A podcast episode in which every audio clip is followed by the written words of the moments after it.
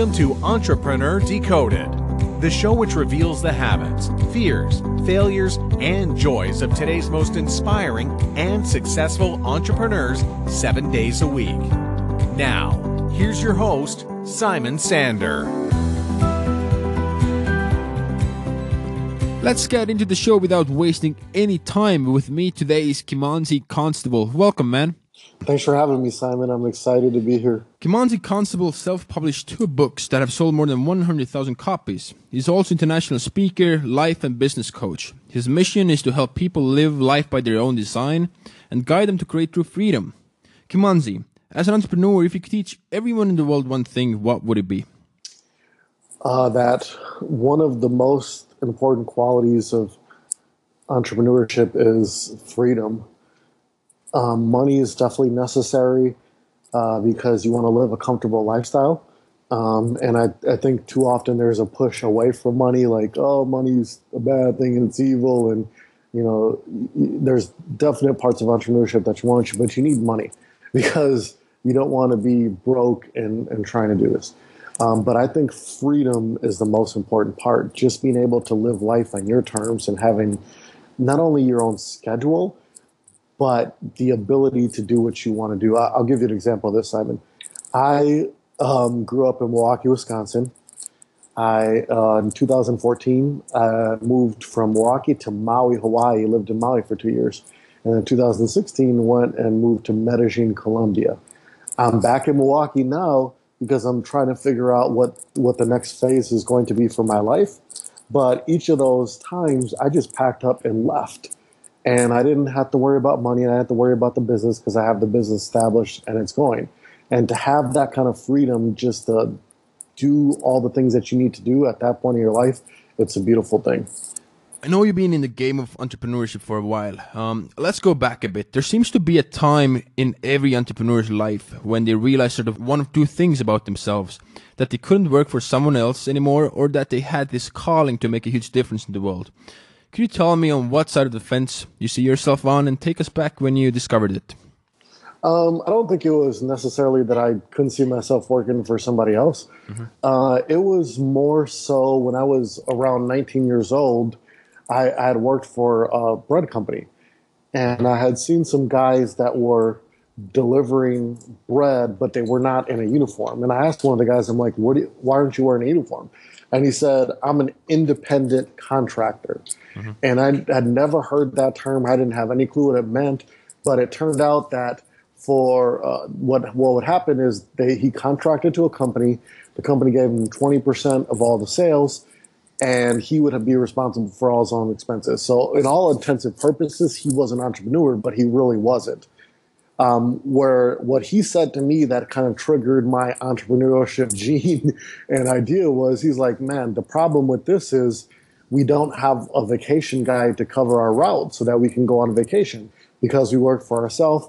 We have to come up with the person to cover our route. If we had somebody good, this person would work forever. And that's when a light bulb kind of went off in my head. And I thought, hey, I know this bread industry.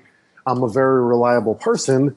Why don't I give this a shot? So I asked the guy, I'm like, look, why don't you train me for free? And um, why don't you train me? I'll do it for free. I'll even give you a vacation, but show me the ins and outs of this. So he did that. He showed me the ins and outs, got me in there, introduced me to some of the other uh, independent operators. And with that little service based business in the bread industry, in the vendor industry specifically, ended up growing to half a million dollars a year the next year. So, um, what really sparked it for me, I guess, was opportunity more than anything. Um, but after I, I, started this business and I got a feel for entrepreneurship. Then it definitely developed into, well, this is great. I enjoy working for myself. I, I enjoy this, but there has to be more. There has to be like that greater mission as you're talking about. So you were the bread guy, then you took the leap to become an entrepreneur, and then you started teaching entrepreneurship. Tell me, how did that all happen?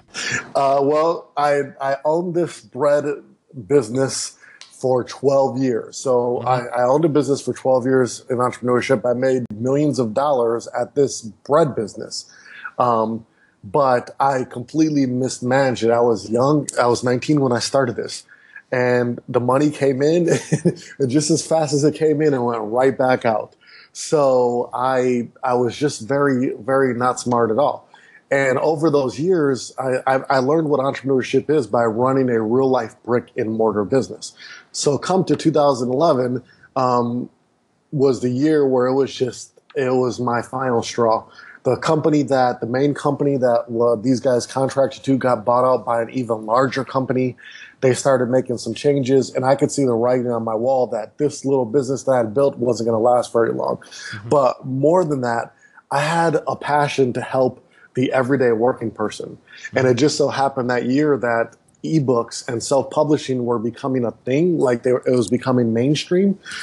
And so I thought, I want to get this message out that the everyday working person does not have to go to a job for 40 hours a day that they hate, that they could do something that they love. And these are kind of the practical steps to get there. And with self publishing being popular, I thought, I'm just going to try this. I don't know what I'm doing. I don't know anything about this, but I'm going to try this. I'm going to publish a book. And so that's what I did in July of, of 2011. I self published my first book. And of course, it did not sell um, because I did not have an audience. But I spent the rest of that year figuring out why mm-hmm. do some people flourish and why do some people not have success? And it was a very, very simple principle. Did people think you were crazy when you were thinking about self publishing a book? Because nobody did it back then. Nobody did it. Uh, this idea of you publish, you a bread guy mm-hmm. from you know Milwaukee, like a bread guy who was a high school dropout publishing a book, it was just ridiculous to everybody that I told. We love actionable advice here at Entrepreneur Decoded. Tell me exactly how you sold more than 1,000 copies. So it's it's pretty simple. When I did not sell books, I investigated the reason. I, I, looked at my website. I looked at my funnels. I looked at my opt. I looked at all the things. And it's honestly the only thing that matters, Simon. Do you know what that is? Audience. Having an audience. I did mm-hmm. not have an audience you can have the best looking website, you can have all the funnels, you can mm-hmm. have all the emotional triggers. It's all completely pointless because nobody's there to see it. Mm-hmm. If you have an audience, you can mess up all those other things and you can still do well in entrepreneurship.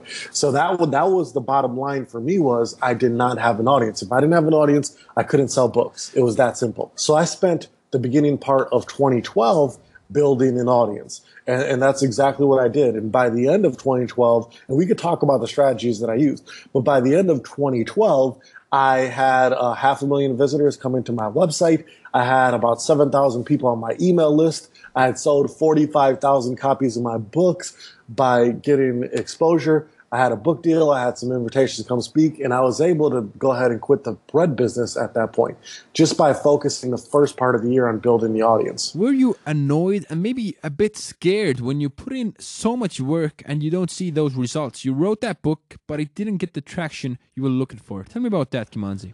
I wasn't scared. I was frustrated. Yeah.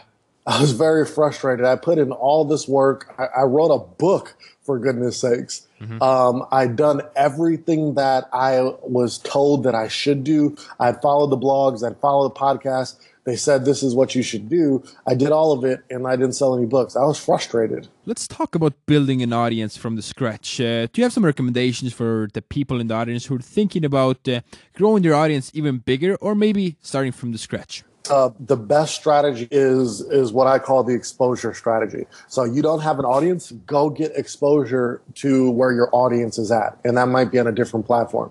So that could be something like getting interviewed on a podcast, like I'm doing here with Simon. People are going to hear me on this interview. Some people are going to be like, "Oh, that guy kind of knows what he's talking about," and they're going to go check out what I'm doing. Mm-hmm. Some people are going to be like, "That guy's a kook." this is it. I'm done right? But there's going to be a few people that come from this and check me out. So getting interviewed on a podcast, and you don't have to have a story like mine. You don't have to have sold 100,000 books or whatever. Your story is your story. It's unique to you. There's something special about your story. You should embrace that. So whatever your story is, get on a podcast and share it. And there's all kinds of podcasts.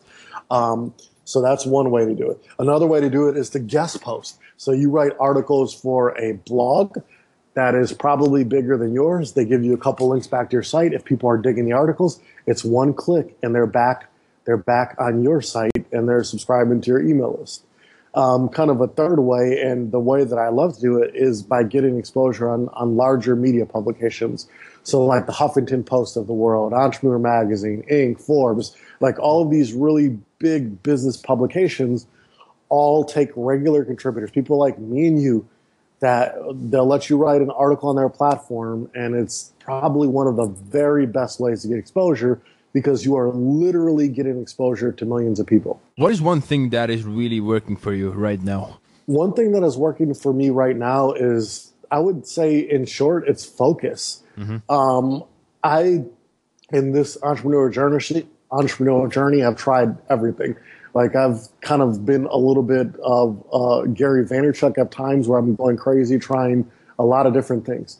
But for me right now, focusing and seeing what opportunities make the most sense, um, what make the opportunities make the most sense for my life and for the direction that I want to go in, and where do I need to say no because mm-hmm. that's important. We have a hard time saying no by nature, and especially in entrepreneurship. What do I need to say no to? Um, how do I need to be selective? And also even increasing things little things like increasing my prices on mm-hmm. on the services that I offer or the speaking gigs that I do or the consulting work that I do. So just really focusing on what it is that I want in my life and my business and not being afraid to get rid of things that I don't. It's a really interesting point. Um, focus. And there's people in the audience who are working in a project or a business and they're not seeing those results, even though they've been focusing for a long, long time. How do you keep yourself motivated and enthusiastic about a project when you don't see those numbers coming in? Uh, well, it's it's hard. You always have to have your sources of inspiration. Mm-hmm. So I there's certain videos that I like to watch on YouTube that always inspire me. Certain people there are certain books that I'll go back to time and time again that are really inspiring. So you have to have your sources of inspiration that you can keep on tap for the moments when you don't feel motivated or inspired. Um, to just create the plan, you got to have a, a, solid plan. Mm-hmm. If you don't have a plan, you know, the project's not going to get completed, the goal's not going to get done. But at some point, it's not a matter of it. Has, you have to feel a certain way, like you have to feel it and and envision it and blah blah blah. At some point, it's just a matter of doing the work. I just have to do the work. I have to stick to the plan. I have to get to the to the to the barriers that I set for myself. And you just got to do the work anyways, even if it if it does not feel motivating. And then the third thing is, you know, uh, take time to reevaluate. Maybe the part of your plan is not what it should be. Maybe it's not smart. Maybe it's you have to rethink what you're doing. So take some time to reevaluate the plan, reevaluate what you're doing, and make sure that this is what you should be doing that's going to get you towards your goals. I want you to look back on your journey as an entrepreneur, and being an entrepreneur isn't always easy. You face hardships, you face challenges. I want you to pick a failure from your past, uh, which really shaped you as an entrepreneur, as a person, and how you overcame that. Uh, there's definitely been a lot of challenges. Um, in 2011, when I was making the leap from bread business to um, publishing and lifestyle entrepreneurship. And I was broke. the I was bankrupt. The business was bankrupt. I didn't have any money to do this, and I, I was broke. I was living less than paycheck to paycheck. So being willing to go out and doing whatever it took to make extra money, you know, whether it was cutting grass or washing cars or doing some doing some freelance work, being able to do whatever it took to get the $900 that I needed to get my website designed, get the book cover made, get the book edited and formatted. Um, being willing to do what it took there was, was definitely a time. And, and there's a lot of times along the way. Probably one of the biggest was um, in 2014, the end of 2014, my grandfather died.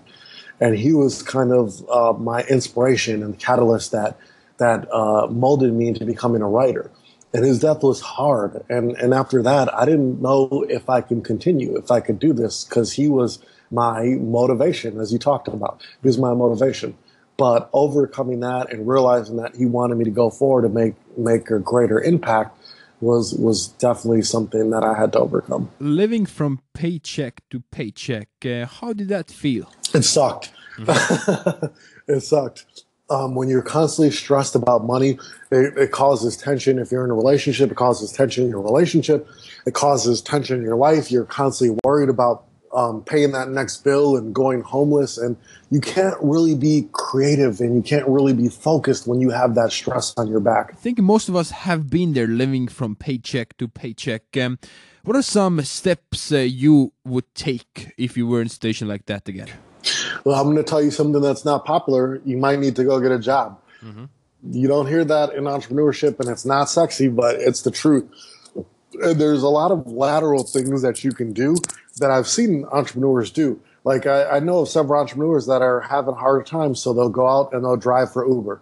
Right? You can you can set your own hours. You can. Uh, it's, it's very flexible. The pay is pretty good. So you go drive Uber at night, right? It may, and put some money in your pocket, Uber or Lyft or one of one of those kind of places, mm-hmm. and it's it's pretty simple to do. But maybe you might need to go out and get a job for a little bit till you build up your reserves. Um, maybe you might need to take some more freelance work. Probably the best piece of advice I ever got, especially when I was starting this and I was struggling, was to s- start after you do your your morning stuff and when you get into the main part of your work, to start each of your work days focused on activities that generate income. so what that means is it might mean calling old clients that you've worked with. It might mean talking to people that have expressed interest on your website or on social media or somewhere else. They've expressed interest in working with you. It might mean getting on the phone with that person, seeing what kind of deal you can offer to get them to sign up today, right? It's, it's doing that, that hustle. Um, it might mean putting out some content that you know is going to draw people to want to have a conversation with you. It might mean throwing a webinar. I don't know what it means for you, but starting each day with an activity that focuses on generating money.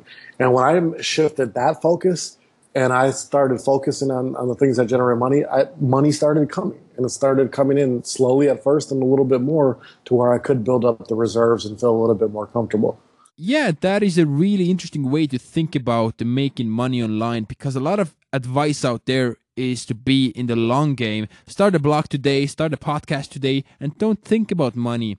Money will come eventually, but your main focus shouldn't be in the money. But I get what you're saying because it's so stressful to work on something and not see the money coming in. So I really like that actual advice, Kimanzi.